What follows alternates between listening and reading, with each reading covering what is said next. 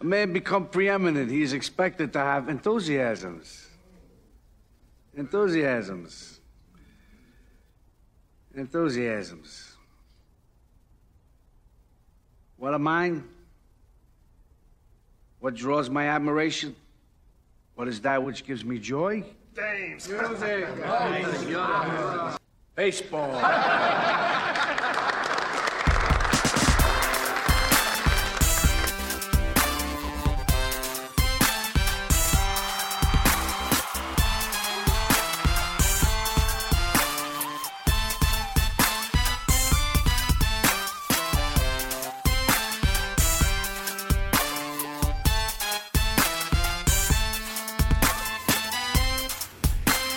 Alrighty, folks, welcome back to the Pull Hitter Podcast. I am Rob DiPietro. You can find me on Twitter at Deadpool Hitter. You can also catch the podcast page at Pull Hitter Pod on Twitter. Thank you for joining me once again. Today, we're just going to be going through the Fab and the main event on the NFBC main event, and we'll be discussing some player trends. Me and my co-host Todd Whitestone from SPStreamer.com.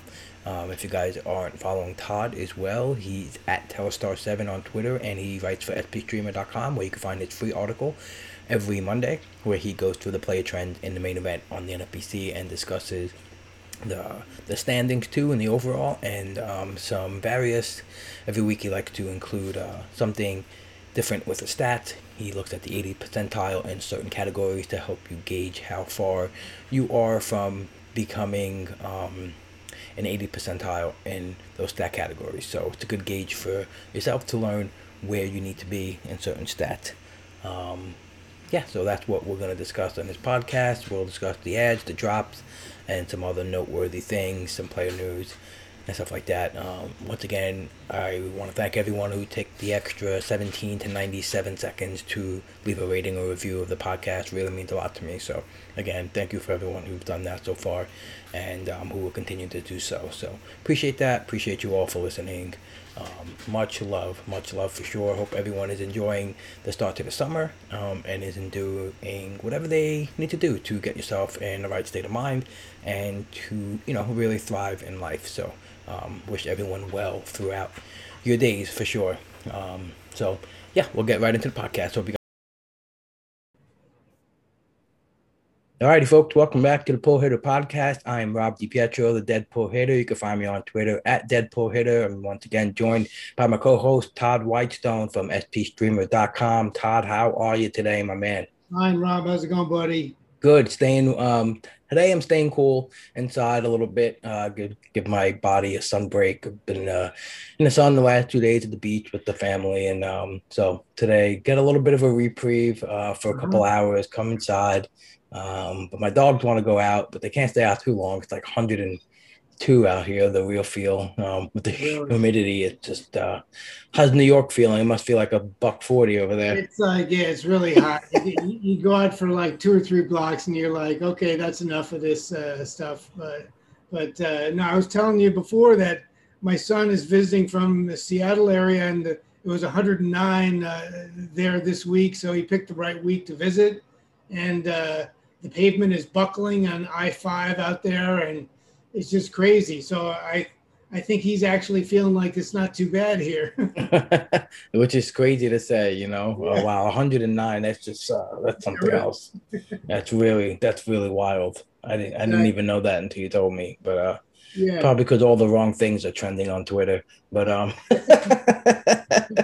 oh man. So you had a little bit of uh, you know, a shortened um article this week yes. on SP Streamer uh because your family obligation. So right. we you skipped, you know, the uh the wonderful um, you know, pop culture puns, which I'm really I'm really disappointed in. But but yeah, know, obviously you brought some, you know, the the information that everyone comes for, um, talking about, you know, fab bids on the week, how much they cost around the league and obviously who the main pickups were and the guys who are still at the top of the main event overall standing. So let's get right to it. Um, sure. And it looked like the the you know the dollars um the average winning bid picked up just a little bit two yep. bucks from last yep. week's 1478 to this week's 1682 yep. um so that was pretty interesting what else did you find um going down that rabbit hole Yeah, I, I, Rob, I, I was kind of, I'm kind of a little surprised in retrospect. I know the spending has slowed down, but I think if you'd asked me four weeks ago, I would have said it would have slowed down even more than it really has.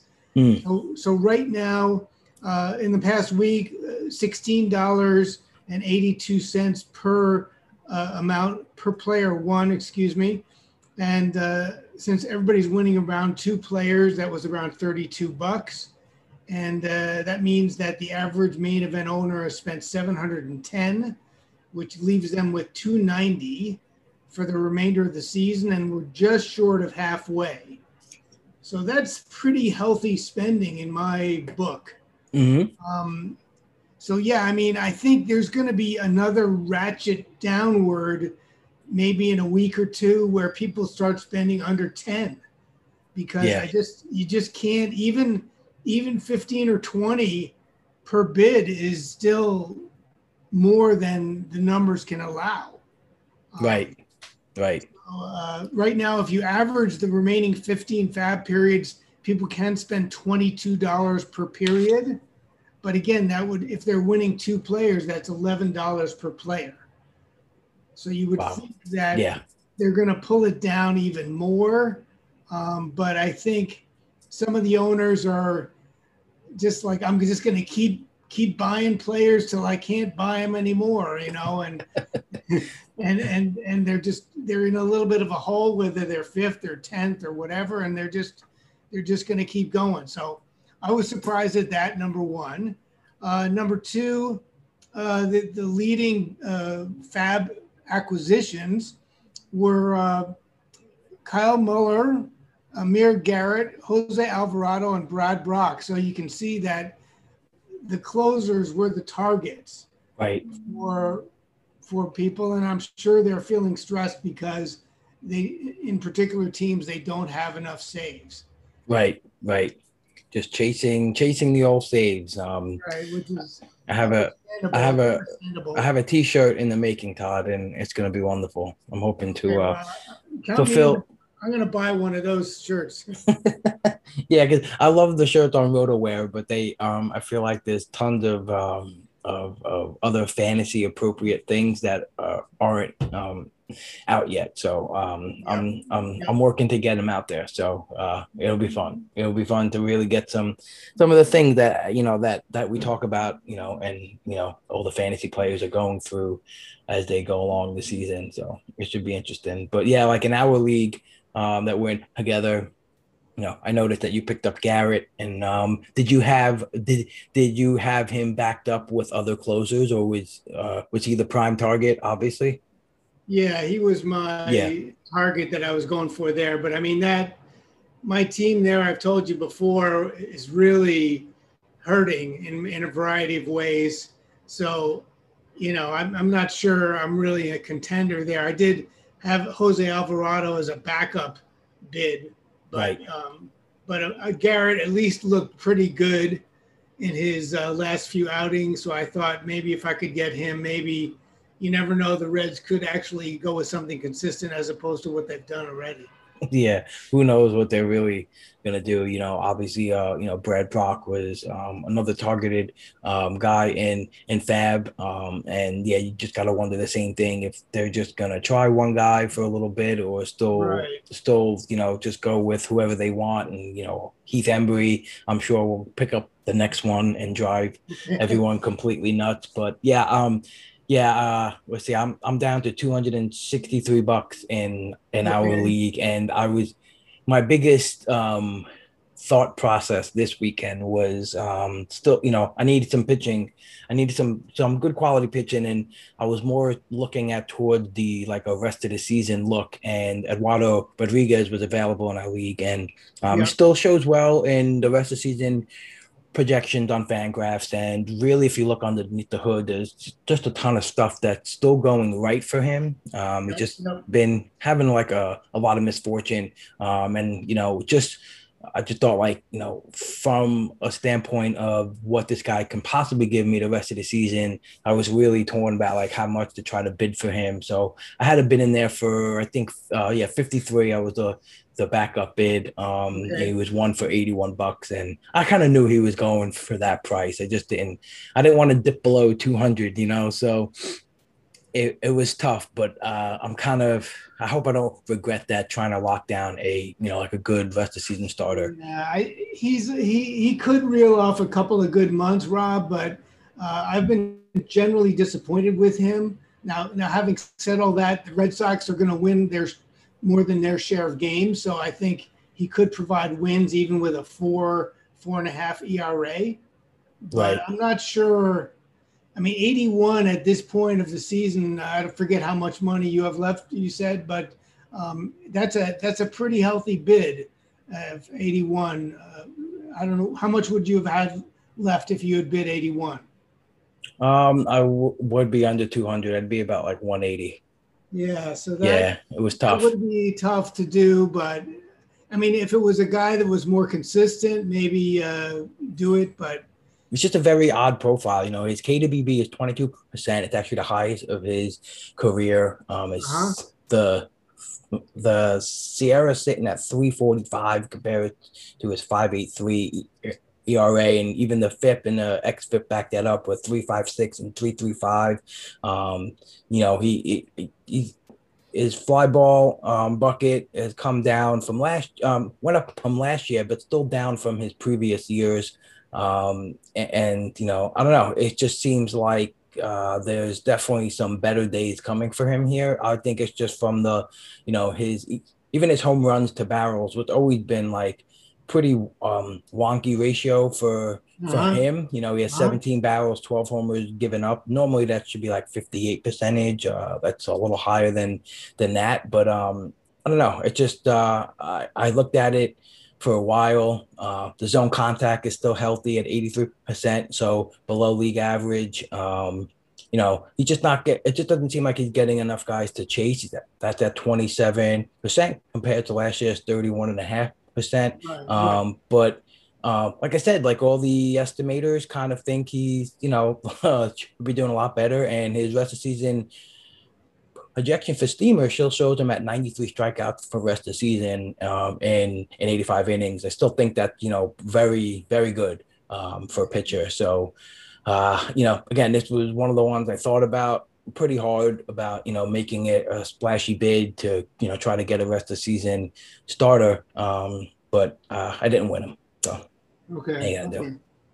We'll see what happens. I think he he's he's a streaky guy. He could provide value, but I, I'm not sure. I think if I were you, I'd rather have the eighty-one dollars and not the player. Right, right. Hopefully, hopefully, uh, I made the right choice. So, yeah. So you mentioned Kyle Muller. Uh, we'll stay on the starting pitching right here. He was picked up in 40 leagues um, for a high bid of 61, um, and for a low, uh, the lowest winning bid he had was four bucks, I believe. Yep. Yep. And um, yeah, so average winning bid across all the 40 bids is 28 bucks. Um, I actually thought he, I actually thought there was going to be some higher bids for him, but um, you know, uh, Muller, you know, so far he looked pretty solid. Um, Yep. Did you have um, anything toward Kyle Muller in any of I your leagues? did- yeah, I did get him in uh, not in the main events, but I got him one online league and one auction league. Hmm, Uh, okay. so that was fine. I didn't sp- spend very much for him. Um, I do think he has potential, and the Braves again are a pretty good team, so they'll get wins. Um, so the question is, can he be consistent? I think he you know, has shown a pretty good strikeout rate in the last two outings, and that's created some interest. Um, and the Braves certainly need another starter. It's not like there's somebody right on the border that is ready to take his spot. Right, right. So, so that's good, but um, certainly riding rookie pitchers has not been a profitable experience so far. Yeah, that's for sure. Yeah. The walk, the walk the walk say that. percentage in the minors kind of scared me off a little bit. That was the only thing I could really like Yeah, find. Is like 14% last year, 13 and a half, uh, sorry, uh, two years ago, 13 and a half percent this year. yeah. Um, I kind of like, you know, that that's kind of rough translating to the major league level because uh, you know I feel like in the minors there really should be no way that he's pitching around anyone, right? So just yeah. like um, just having trouble finding the spots. But you know, um, and the Brave offense, you know, hopefully can pick up for him to get some more run support.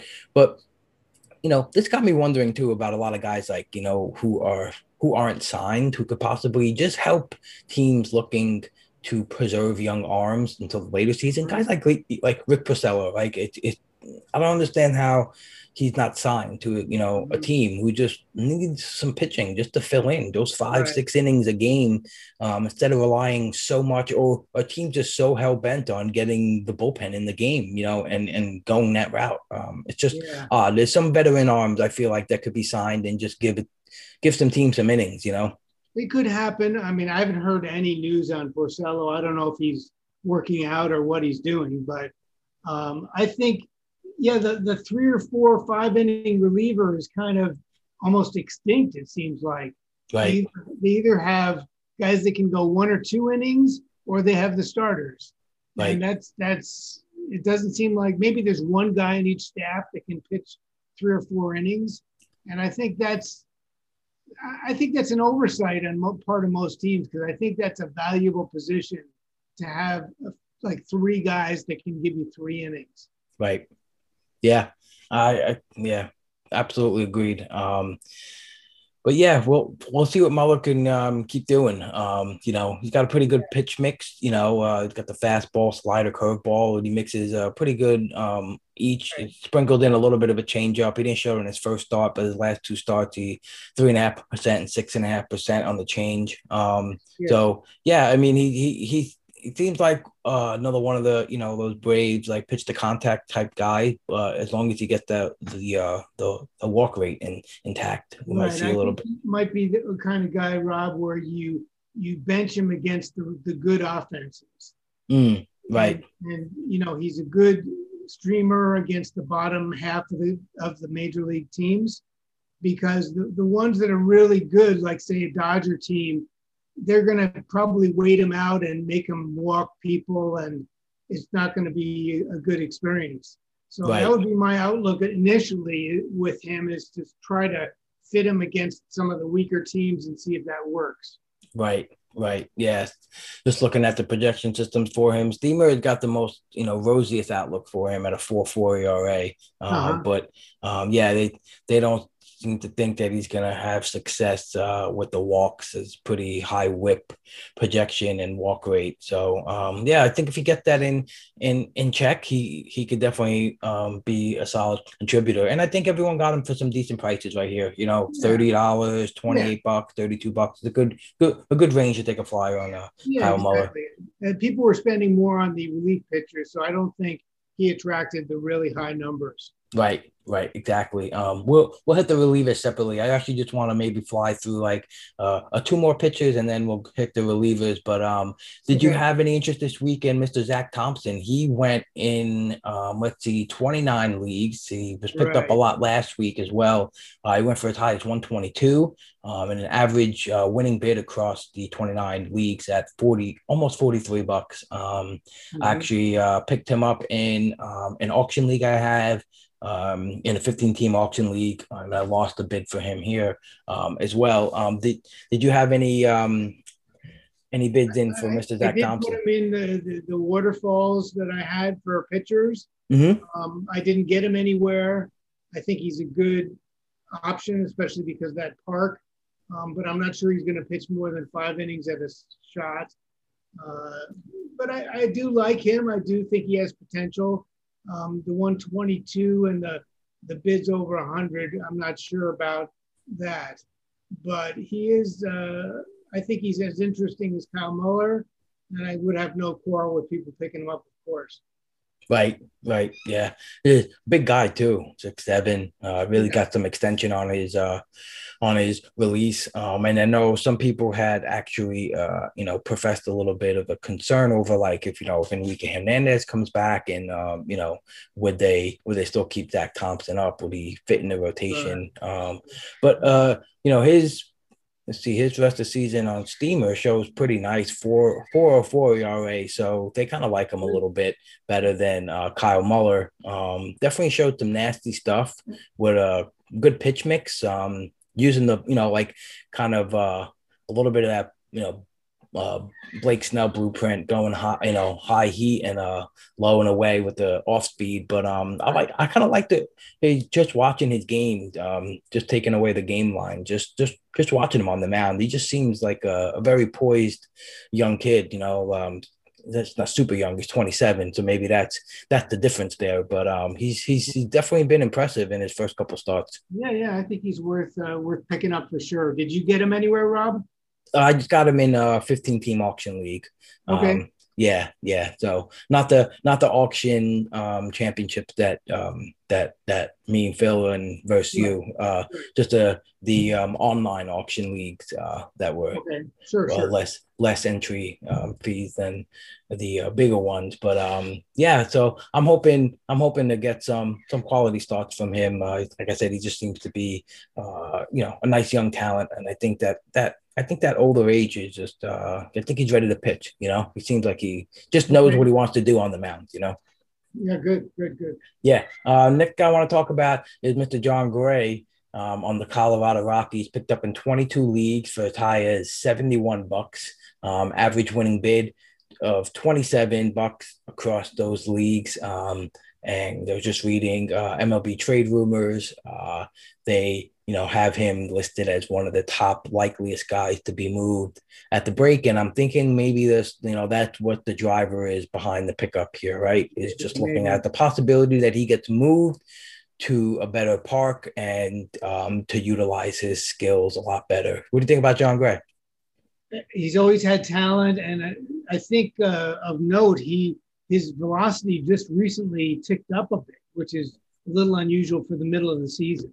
Hmm. It was up to like 96 or something. Um, so that's good. Uh, I'm I'm not a big fan of Rocky's pitchers, and maybe he is going to get moved to a better team. But I didn't really participate in this uh, bidding uh, effort. But it could work. It could work. He's he's always had the talent, and until recently, like last year, he was a bit of a disappointment. But this year, I think he's been pitching better.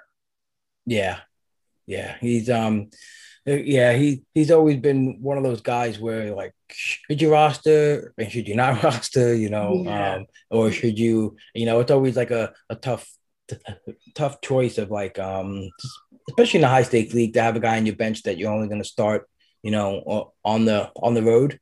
Yeah, I guess right. is a, a problem I have in our league with um, Marquez. You know, um, I obviously started. I I did start him this week though. Um, so almost got almost got that no got hit. it. Yeah, yeah. I couldn't. I couldn't. Is this versus the Pirates at home? Plus, he he just been pitching a lot better than I think that people realize. Um, Uh-huh. but yeah, so you know, Jon Gray, his uh history, you know, on the road is is is is not um so rosy, you know. But I guess uh, you see four five E- four five ERA for his career away. Um, so not not not anything to blow your socks off, but I guess the thinking here is he'd have to adjust less with the traveling of the you know the air in air in Colorado and then air on the you know on the road. So, um, but I think the play there is hoping he gets traded for sure. Right. My my general feeling, which maybe is not proven in fact, Rob, is that when pitcher starting pitchers get traded mid-season, they don't sort of hit the ground running as soon as they get to their new team.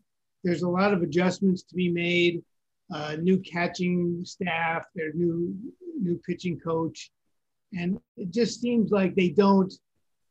You can't just plug them in mentally and say, okay, he's now pitching for Atlanta or something, and so it's going to be just as if he had been there all year. Right. Uh, So I'm, Good point. I'm, I'm not sure about that, but there are exceptions to that rule, of course. Um, but Jon Gray, like I said, he's always had talent. I think I would be more interested personally if he got traded this year in, in drafting him next year.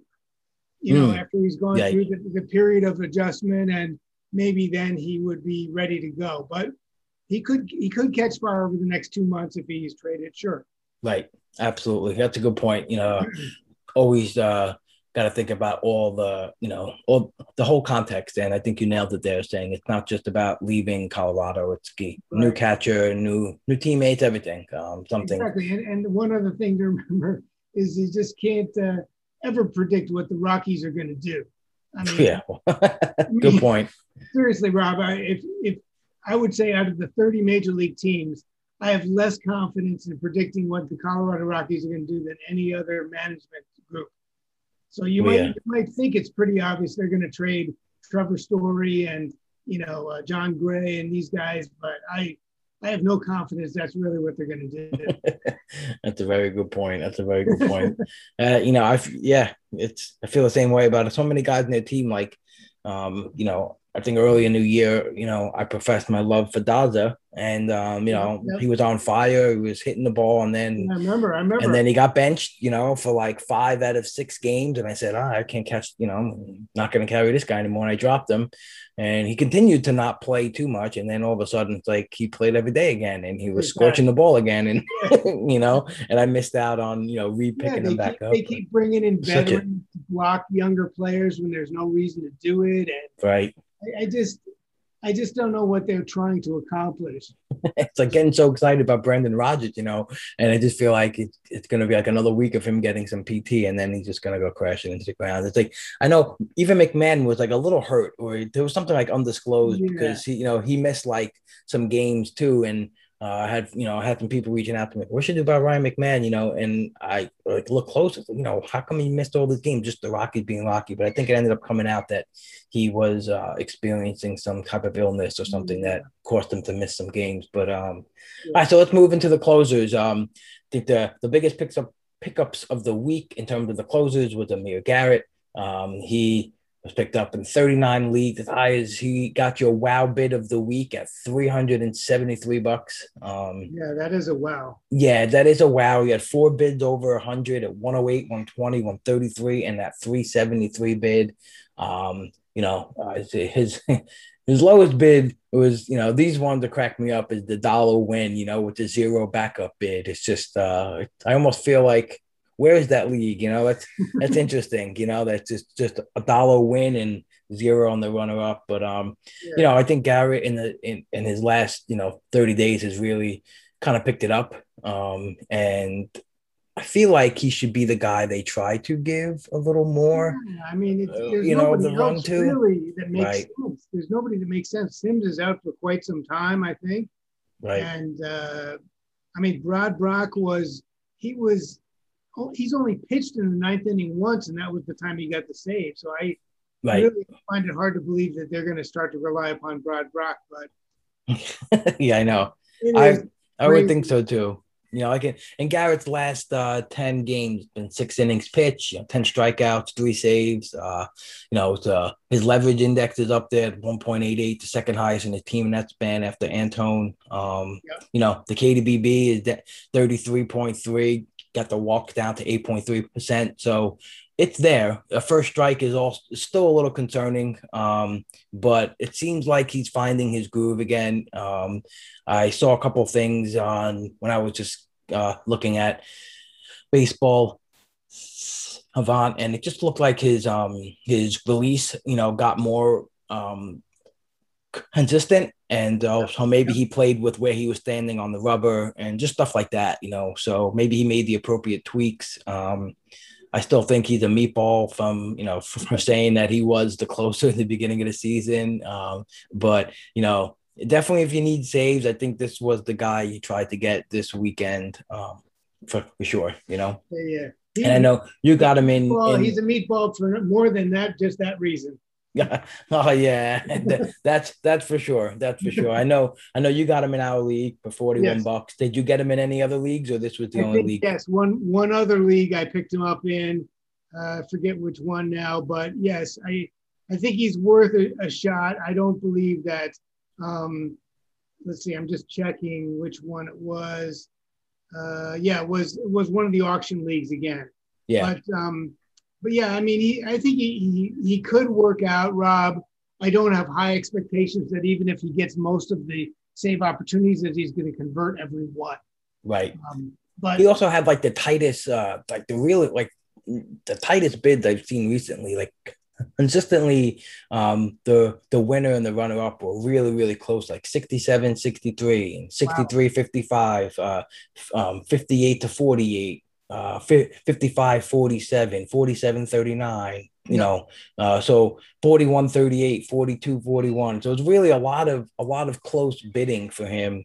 Um, and it seems to be like uh, you know that the that, that the teams are, are def- i guess owners are definitely um, assessing i think you know looking more of uh, at what the bid history has been right in the last couple of weeks in your league. I think i think um you know it's it's like the it's the last step in in when I fab, like uh, it'll be the last thing I look at to kind of adjust my own bids. But it's something that I, I think if you don't look at, um, you know, that you're falling asleep a little bit because it's there. It's there for you to use that, you know, to uh, see, you know, how everyone's been trending and, or if even anyone has been bidding, right? You know, uh, I've noticed a couple of teams um, in, in one team, my OC, you know, and, uh, it, it's just like you notice oh you know this guy's been inactive for three weeks you know? So right. even if even if you look at the standing and say oh okay like this guy has um he may be you know this guy may want saves and then you go over to the bid history and you're like oh he hasn't bid on anyone in three four weeks so maybe he doesn't want anybody or you know he's not paying attention so yeah, um, if he has a lot of fab dollars left it's not really relevant. Not really relevant exactly so uh, definitely something to look at you know if you if just make it part of your of your of your system of of of trying to figure out how much you want to bid on a player. Look at the standing, see who's behind you, see who's in front of you, see who may not have to bid on, you know, saves or whatever you're going for, power, and uh, try to, you know, obviously you're not gonna, it's not gonna, um, you know, all it takes is one guy who really loves the player to, you know, throw that off balance, but it definitely helps. It's, it's there, so use it, you know, for sure. Yeah. Yeah. Um, yeah, so we mentioned Brad Brach. He was the he was uh, another heavily picked up closer, um, whatever, partial closer. I don't even know what you want yeah. to call him. Yeah, but uh, he definitely didn't go for as much as Amir Garrett, but still um, went in a, a decent amount of leagues. Um, one guy behind Amir Garrett um, going in 36 leagues was another lefty, Jose Alvarado, um, right. entering the mess that is the Philadelphia Phillies. Uh, yeah, I mean, what what a chain of events. Girardi says he's out, and then he's to have a doubleheader, and he actually saved the game because Alvarado, um, you know, kind of faltered a little bit, and um, you know, it's just, and then Archie Bradley too. So we'll talk about Alvarado and Archie Bradley here. Did you have any interest in any of these guys? I did bid on uh, Alvarado, not so much on Bradley. Mm-hmm. I mean, Alvarado is interesting. I think he could be a closer. The problem is, as everybody has mentioned, his high walk rate I think it's 19%. And uh, that's really not good for a closer. That's the one thing that can just submarine you. So I do think he's interesting. Maybe he could straighten it out if he's given a good run at closer, but the Phillies haven't shown any inclination to do that. They haven't right. shown any inclination to let a guy work through a blown save. Right. So right. I think Neris could get saves, Alvarado could get saves, Bradley could get saves, and you know, one third share of a closing job is not really all that helpful. Yeah, it's it's it's it's definitely tough because, you know, just trying to guess like which way they're gonna go, and you know, I ended up with Bradley in in in two spots where he was my backup bid to um mm-hmm. Mm-hmm. you know uh Garrett so um and and Cisnero so um you know, I, I don't like the walk rate. You know, I don't like uh, really the swinging strike rate is, at, you know, 4.3% in the last 30 days is, you know, it's K to BB is, is, is, is under 4%. It's, it's, it's not pretty for sure, but obviously we know sometimes just having the role um, definitely benefits, you know, uh, but we don't know if he has a role and right. Girardi's just, I mean, he, so Neftali Feliz had him pitched in in baseball since 2017 and he put him in the highest leverage position he could in the one game you know like uh, uh, it was just bad it ended up leading to disaster of course you know because castellanos took him deep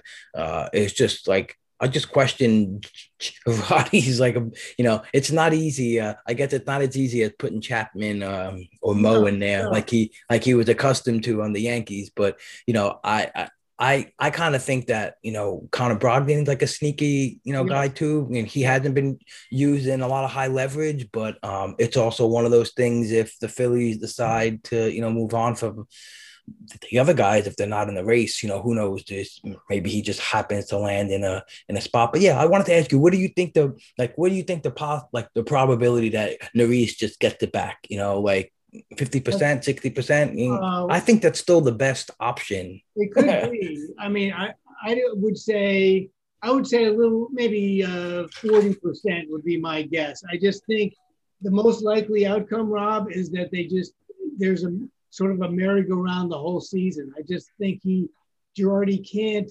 He doesn't have the trust built up in any of them, so that even if they get two saved and but they blow the third, I could see him picking a different guy the next time. Right. So that that's the problem with the situation is that you really need a solid run, and I don't know if any of these pitchers is capable of that. And and on top of all of that, all of those problems, you also have the, the difficulty that they're having trouble negotiating the sixth and seventh innings, not just the ninth. So, Right. so are they going to get to the ninth inning with that one run lead? I'm not even sure that's going to. I know. I, I you know I know. Um, what's his name looked very impressive in that bulk type of piggyback role is uh, Bailey Falter. Um, Yes. he, he he's been lights out. You know, he he's pitched uh, 13 innings, 15 strikeouts. Um, so he's got ERA at 277. His SIERA's at 235. Uh, Yeah, the K to B, yeah. 31.3 K percentage, 2% walk percentage. Um, I mean, he seems to be like, you know, I don't know if they're going to continue using him in this role or, you know, maybe he replaces Howard, um, Spencer Howard starting since he was sent down. But Yes, yes. he's a guy I feel like um, might be a sneaky ad for for anyone looking to have like a uh, like a bulk piggyback arm that might get some wins Uh-huh. across the way, or who knows, maybe get some three out saves, uh, three inning saves from from the sixth inning on. You know, so I was uh, interested in him uh, a couple weeks back when I thought he was going to get some starts, but it, it hasn't really worked out. They've kept him in the bullpen, and I could certainly see that as a decision because they need help in the bullpen for sure. Right. Absolutely.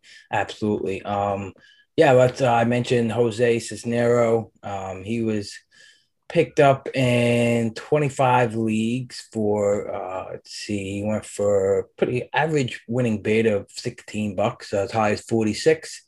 Um, you know, Michael Fulmer keeps getting hurt, keeps Yeah. coming back.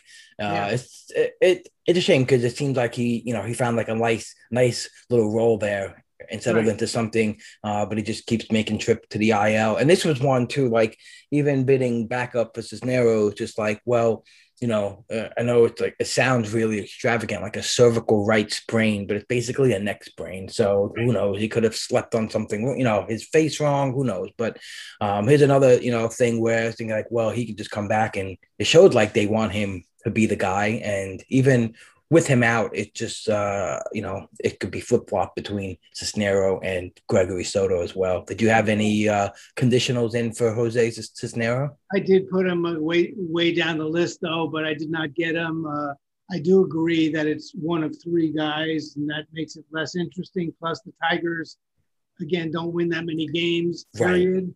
Right. So it's really a hard one to keep a roster spot open. I did have Fulmer in one place, and I dropped him not because I disagree with you. I still think he could get saves, but it's just it's just been too frustrating. He keeps getting in and out of the lineup, and he hasn't had that many opportunities. Right. Right. Absolutely. And Cisnero and, and Soto have been very, very good in the last last 30 days. They both have, you know, wonderful ratios and wonderful metrics. Um, so you know, you can kind of see the the Tigers playing their, you know, the matchup game with the two of them for sure. Um Right. yeah, the bullpen actually hasn't been that bad. You know, it's uh, just No, Soto's been better. Uh, he, right. I don't know if you saw him early in the season, but he he didn't know where the ball was going. Right. kind of like the uh, wild thing. Uh, Mhm. Could go 10 feet up on the screen or it could be uh, right down the middle. So, uh, but I think he's been better lately. His control has been better. Uh, Yeah. If he could continue that, he does have the stuff to get people out for sure. yeah, it's definitely been better in the last two weeks. Um, his first pitch strike has been almost sixty percent, which is way better than his career norm. And uh, yeah, um, you know, just uh, he definitely has an electric arm. So uh, again, you know, maybe he's worked on some tweaks and and and found what he needs to do to throw more strikes. And but you know they they seem to love him too. You know, and they yeah. he's very versatile. Um, obviously he can he can even pitch some multi inning games, and uh, you know obviously the lefty, so he can squash down any lefties as well. So that'll be an interesting. Um, bullpen to keep an eye on the rest of the right. way. Uh, two other guys just wanted to m- mention briefly. Um, again, you know, everyone's just you know trying to find him saves wherever they can. And Joakim Soria and Greg Holland, you know, we're back at it this week. Uh, you, you know, not not crazy bid, but Soria was one in 13 league that he was available in, and um, you know, nothing too wild or uh, crazy expensive. It's, he went for 29 the highest, and um, Greg Holland went for 39 at the highest. And um, I feel like you know, obviously, like what you mentioned with the Tigers, the the Diamondbacks are just not winning, and I think that they're going to get worse once they start trading. Yeah, and and and just Soria himself hasn't really been you know good. Um, and then Greg Holland, uh, you know, just of course the you know Casey doing the Tampa Bay Ray, and just pretty much what I think what all teams will evolve to. Again, Todd, I think I mentioned like last week. I think I think next year I'm just taking four close in the top ten rounds, and and just even if one just loses to you know like gets hurt like Rosenthal or Yates, at least hey, I got three more. Like, I don't but care. I don't care. The guys like Hader and Hendriks, they're really just distancing themselves from being like uh you know obviously they too can get hurt too but you know i just want to like you know like everyone says you're wasting draft resource, but you know, just going to chase saves all year long. Is it worth it? You know, I know it is. It is frustrating. I mean, in the shortened season of 2020, the a lot of the top closers were really poor draft picks. Right. Right. So there's no guarantee, but I do. I have heard also that people are thinking about. I'm just going to take closers at, in the second and third round, and then I'm not going to have to worry about it. So that's I don't know if that's that sounds like an overreaction to me, but uh, you know it is it is frustrating to have to spend each week and to be thinking about Jose Cisnero and all the all his uh, friends. right, right. Well, I mean, you know, so for Holland in the last uh, let's see, the last fifteen days, he's gotten the uh, the two saves for the Royals. Um, uh-huh. It's interesting, you know, that they're going back to Holland. Uh, still yeah. think that Scott Barlow is the best the best arm in in the bullpen. You know, he's got the not working in the highest of leverage, but he it's close. And but just his numbers across the board is K to BB, and uh, it just seems to be the best. I just think they just love him too much in that versatile role. Um, again, it's just even even across the way, just uh, just looking at their team in the last 15 days, like Holland is the only reliever with an under 10% walk percentage, but everyone everyone's walking a lot of guys. Zimmer is at 14.3, um, Barlow even himself 12.5% yeah. Staumont at 17%. So they're definitely struggling on on on def, you know, throwing strikes. And I think that's hurting their their team's chances to win um, for sure. So yeah, I mean yeah. Holland, I watched him a couple of times, uh, maybe it was two weeks ago, Rob, and he just did not look good to me. Right, right. he just looked way too hittable. Uh, you know, a few years ago, I think he had some good stuff, but he doesn't look like he can really fool that many people. And yeah, he's smart enough not to walk the bases loaded and that sort of thing. But you know, a guile only gets you so far, and I don't think I don't think I would be confident with him in a uh, protecting a one-run lead for one inning, and that's that's kind of what you need. You know? Right and he's got that uh, you know that odd follow through like where he ends up almost at first base. It's pretty wild. You know it's really it's really wild. Anything up the middle he has zero chance of even snagging with his glove or anything. Okay. um yeah yeah sure. So all right we're, we're done with the closers. Uh let's get to the the hitter of the weekend which um which was Mr. Keston, Keston Hiura, um, right. picked up in 26 leagues for as high as 137 um, average winning bid was 78 bucks and his average backup bid was 54 bucks. So everyone's back on the Hiura train. Uh, he, you know, let's see, he had one, two, three, four, five, seven winning bids over 100 bucks. So yeah, he did. Everyone's back on him. Um, they you know, love him. he, they love him again. Uh, he had the know, weekend to really, you know, you know, he he really sweetened the pot for the Fab bitters. Uh, I have to admit, uh, he wasn't available in both of my mains, but I I picked him up in my OC again. One of those situations where I, I had about three hundred and fifty bucks left, and you know, from it's my first time playing in the in the OC, and um, obviously, like it was kind of intuitive, but just reading other veteran players saying, uh, you know, in the 12 teamers, it, it's not as bad to be too too low on fab because Right. there's there's options for cheap. Um Right. so I took that into account. Uh, I dropped Solak. Um, so I'm like 22nd overall and in in the OC and one spot you're where I really really well.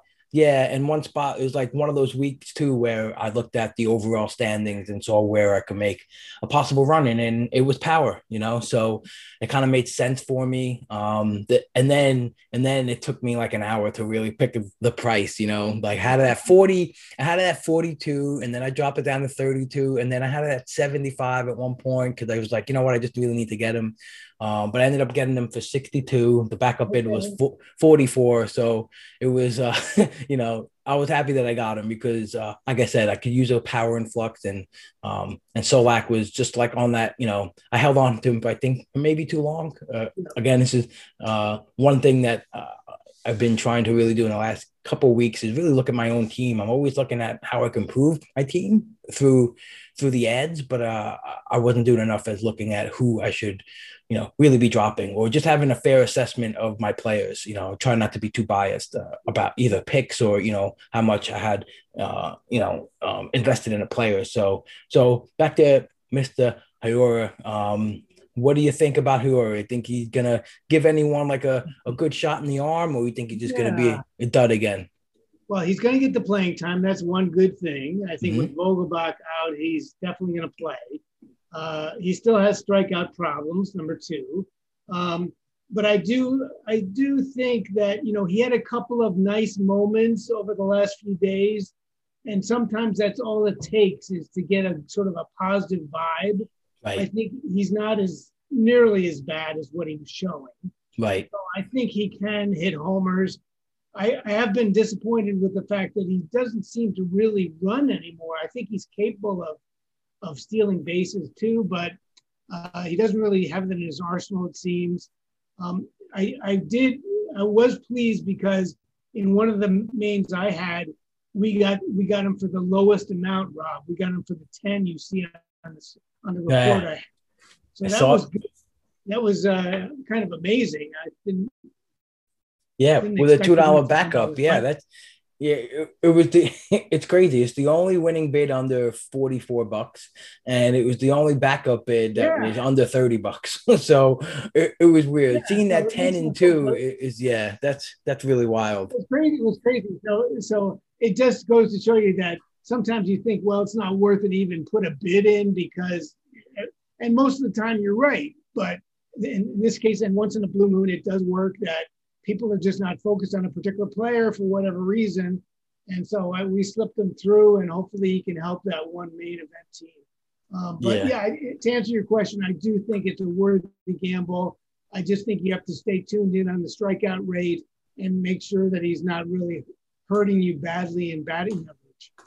Right. Yeah. I mean, it's it's uh.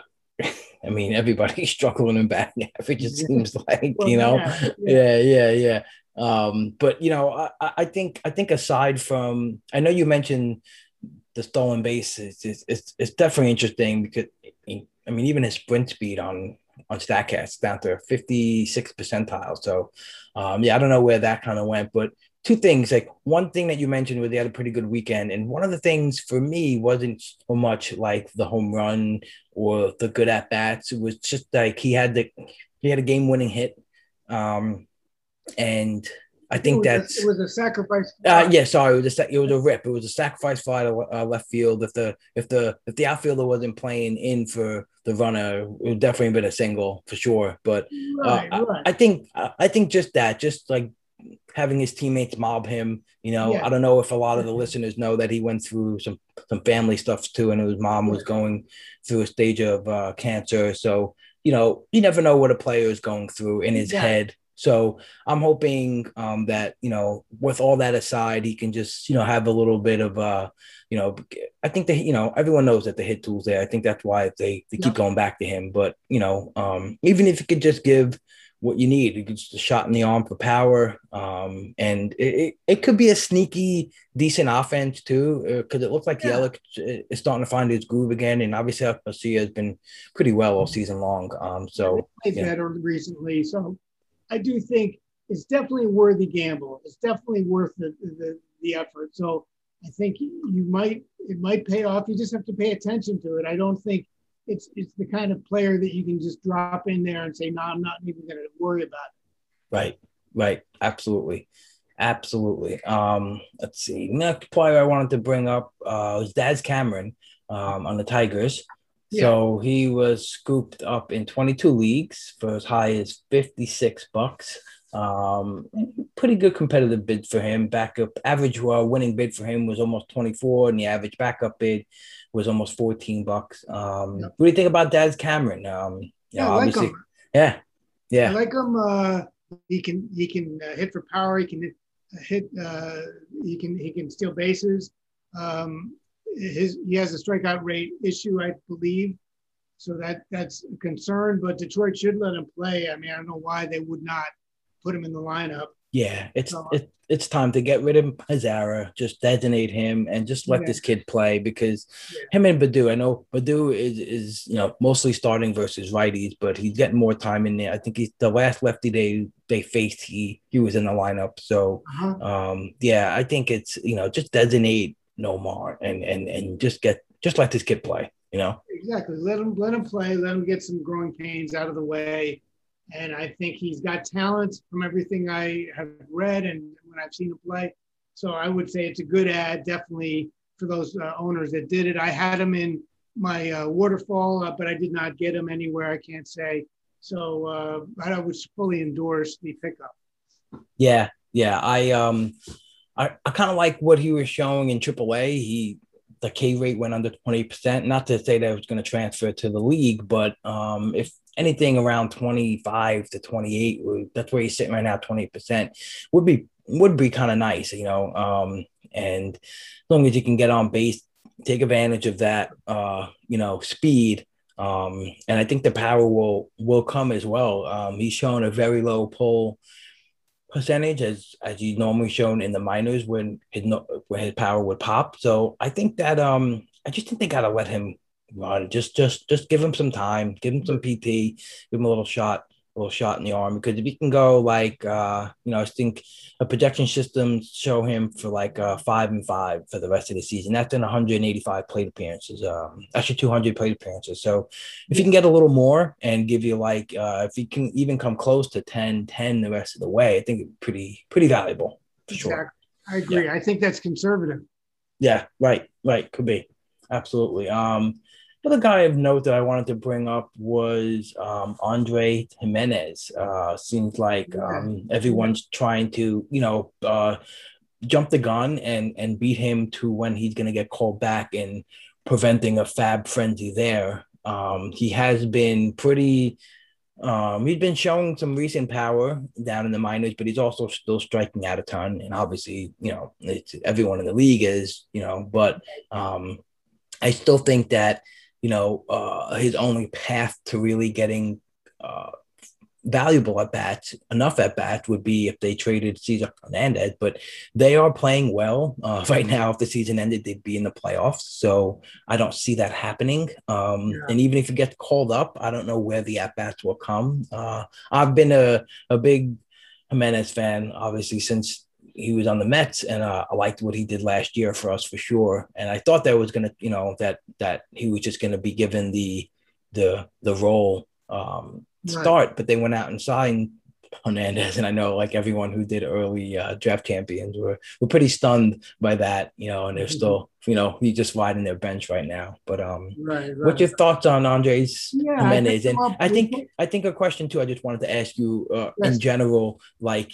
even if it's not a lot of money, there's a couple bucks you could throw on a guy if you kind of want to like beat that rush, right? It's like you, you have to be really comfortable in the in the skill set of the player or really comfortable in like your roster depth where you could say, you know what, I can maybe put this guy on my team for three weeks and hope that, you know, when he gets called up, I don't have to pay 60 bucks for him. I could pay a couple. Yes, you're exactly right. And that we had that situation in one league, one main event league, and we did add him for a low number. And we're just hoping to hold him for two or three weeks. If there's nothing happening, if he's not you know, any there's no rumors of him being called up. He's slumping in the minors. I think we would drop him, but you have to have the right situation, as you said, Rob. You can't do it on a team where you have five injured players. Right. Um, but uh, we we need steals in one league, and we wanted to at least give it a chance. And uh, hopefully he'll get called up soon, and they, they'll give him a chance to play. Right. Right. Yep. Yep. I see that. Um, I see that you picked him up right there. Yeah, I mean, yeah, I love the speed. You know, it's, it's definitely there. Um, but that like bat to ball still was was was his thing. Um, and I, I don't know. It's uh, in 2018 he was still as low as 15 percent strikeout rate, and then uh, in 2019 his, power went up. He started striking out more.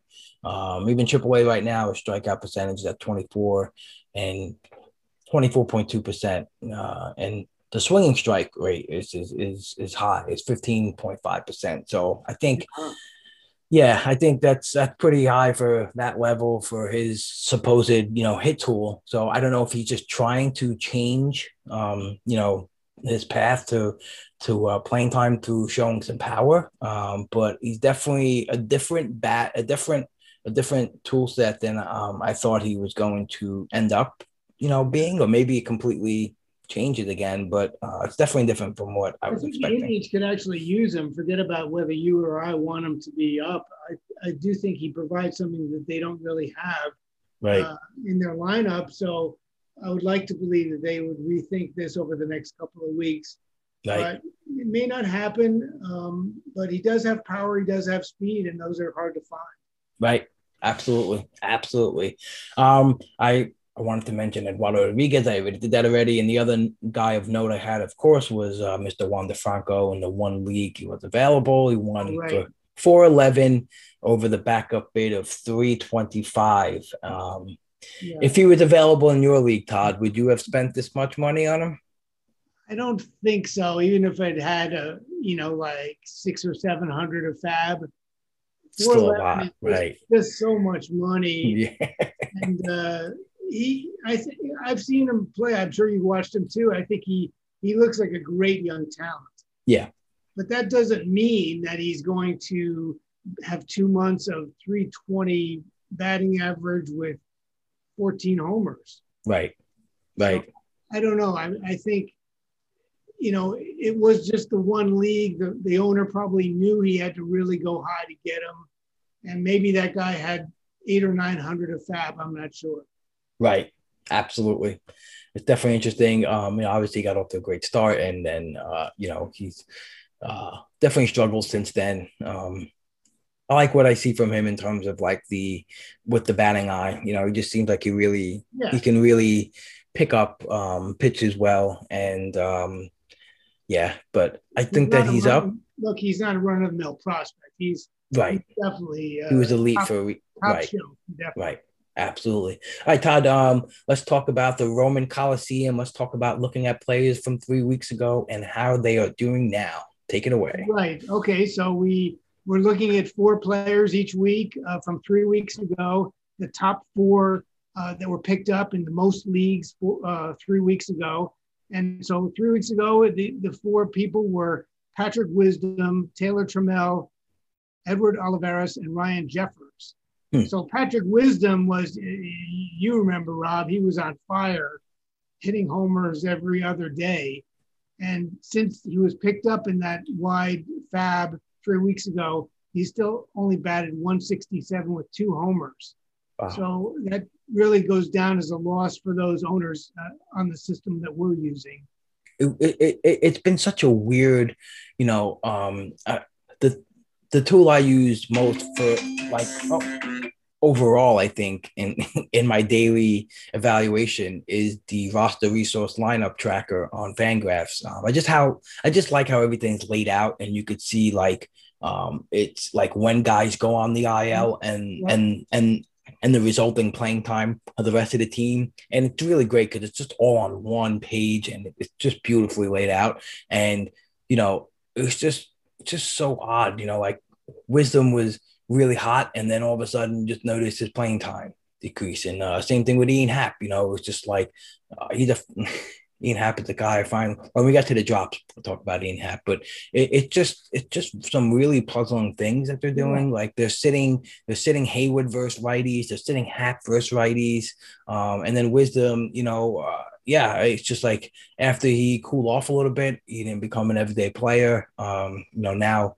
I think he played the last uh, two games because Rizzo's back been a little right. bothersome, and and Bryant as well. So they both been a little banged up. But you know, you also have uh, Nico Hoerner, David Bote, and Matt Duffy that are going to be coming back to to make it even more of a of a crazy uh, mix. That one one of my biggest fouls of the season was um, I put in uh, I had a bid in for Wisdom for what I thought was seven bucks in DGFBI. And when I looked at the results that night, uh, this was like, you know, not the week that he went nuts, but I think a week after. I just needed like yeah. a corner, and he had some good corner. Um, he had some good matchups that week, so I put in a bid for seven bucks. and needed a corner guy, and he's one of those where you list a bunch of conditionals just so you make sure you get a you know that corner guy. And sure, sure some reason I looked at the results. I said fifty-seven dollars. I don't know how the five got snuck in there, oh, no. oh, and no. it was just probably the worst, the worst bid I did all year. I mean, I, I at least I feel that way. We've uh, all made mistakes like that, though. I cut him the next week, of course. Fifty-seven bucks for a one week no, no show. Uh, oh God! Yeah. So who else was on your major so list? Then uh, we have Taylor Trammell for the mm. Mariners. He was hot in the minors. They brought him back up, and I, I picked him up a couple places. Yes, I remember. He batted 114 uh, in three weeks since then. So that didn't work either. And then Edward Olivares is the most curious case because I think the Royals could actually use him and they keep bringing him up and sending him down and bringing him up and sending him down. And I think that's not even a good way to treat a younger player, regardless of whether you need him or not. But but the Royals aren't are checking with me on this stuff, unfortunately. So so right. he's a loss too because he only got five at bats. And then the last guy is Ryan Jeffers. Uh, again, I picked him up one place because he had an opportunity with Gar- with Garver on the shelf, but he's batting 171 with three homers. Nothing really great there. So all four I'm counting as losses, which means that the, the total score is eight good ads out of 36. Yeah. Which is really, again, these, this is not just Rob and Todd deciding who's the best pickup. This is the, the, the great group of fantasy uh, main event owners. And yeah, these are the guys that are commanding the highest bids of the week. Yeah. Um, you know, it's interesting.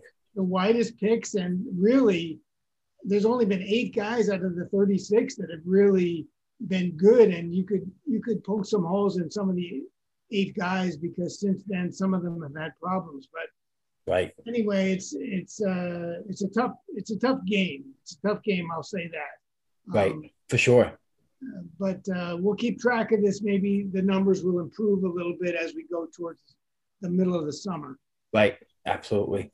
Um, and getting to your part with the overall standings. Um, at the point of the article, Mr. Phil Dussault, the robot, had uh, blasted his way to the top. Uh, team in first and eighth, and um, he's just wonderful. Again, just just looking across the uh, the top twenty, and you see a lot of repeat names, and it's just really impressive. You know, because I, I like I like I said, I, I finally made your article. You know, tied for third in our league, and I was like, yes. And then you know, this is just uh, you know, you just look at some of these numbers that repeat, you know, owners have, and um, just really impressive. You know, just really something to you know.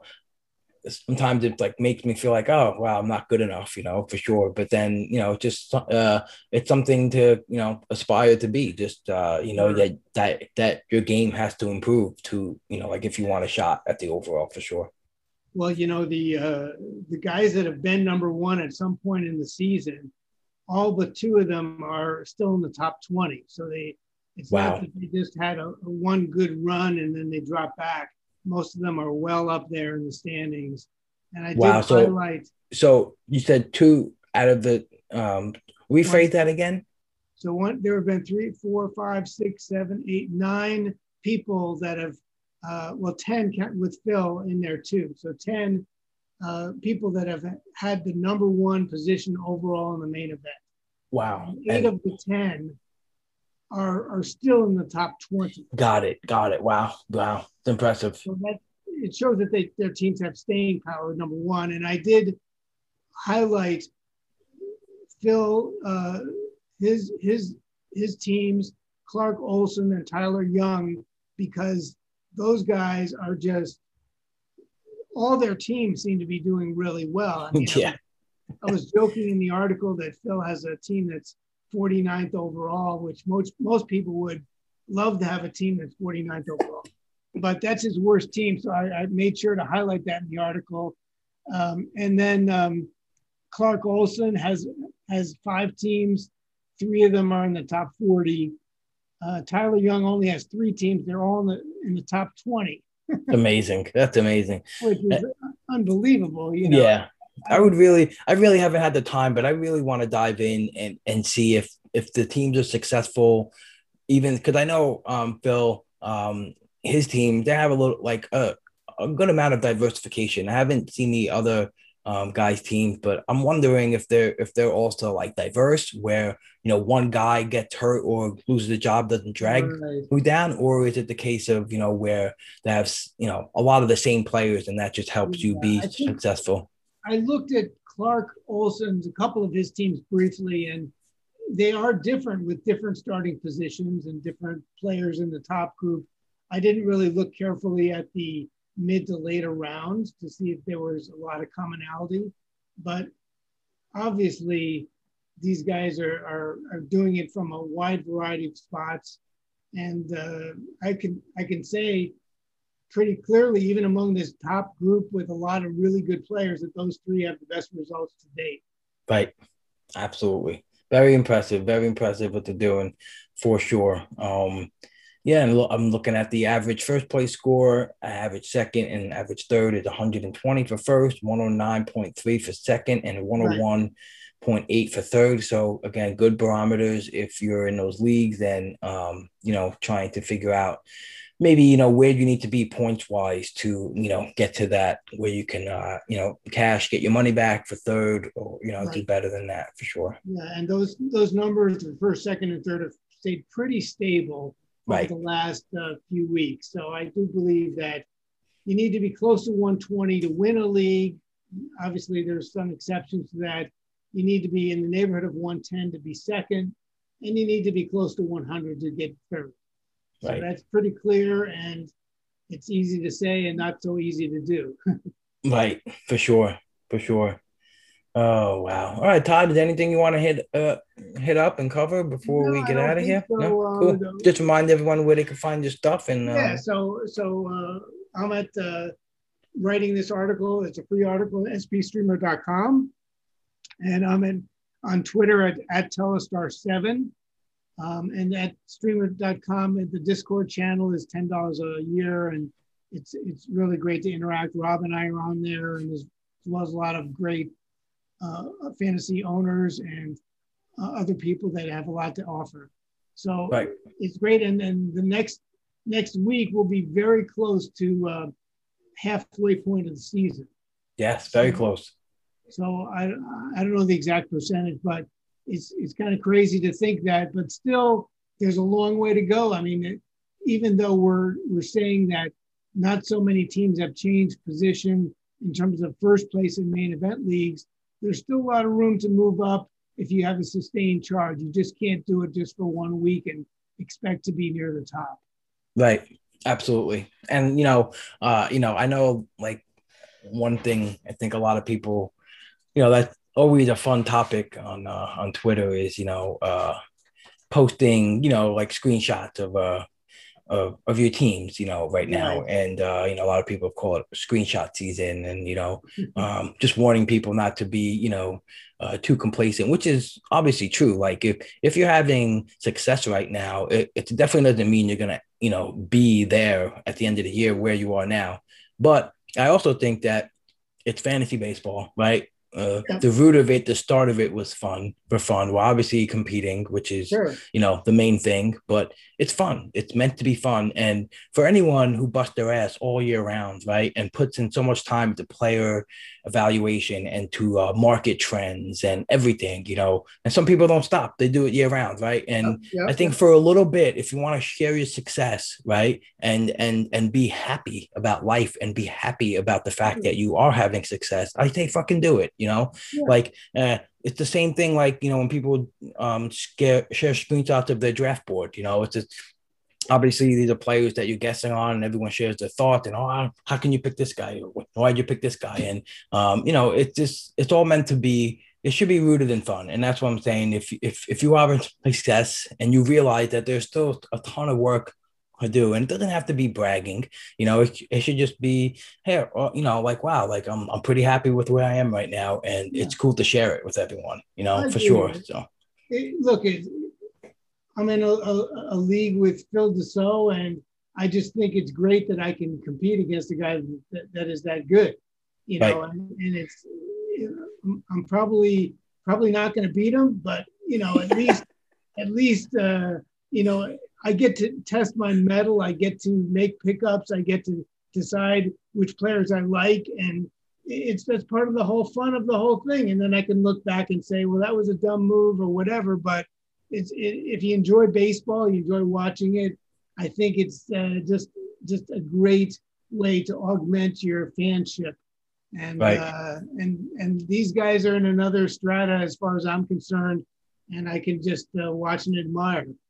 Right, I totally agree with you. I just think that part of getting better is to be aware of um, what's going on around you, who's doing well, what they're doing well, and also looking at teams who are doing bad and see what went what what went wrong. You know, and that's why I think this whole uh, Fab article um, has gotten me to look at other things besides you know um, who to pick up and um, you know who to drop and to see like looking at standings and looking at the other owners in your league and you know how they're being successful you know it's like did this guy have $800 left in fab because he's inactive or did he just draft a really good team and, and hadn't needed it you know? So all those things i think if if if you have the time to make it part of you know your evaluation um in your weekly moves you know it's definitely definitely super helpful for sure. Yeah, the last thing i'll say rob is that this is part of the reason why i wrote the i'm writing the article every week is i just think that it just helps the enjoyment of following the main event.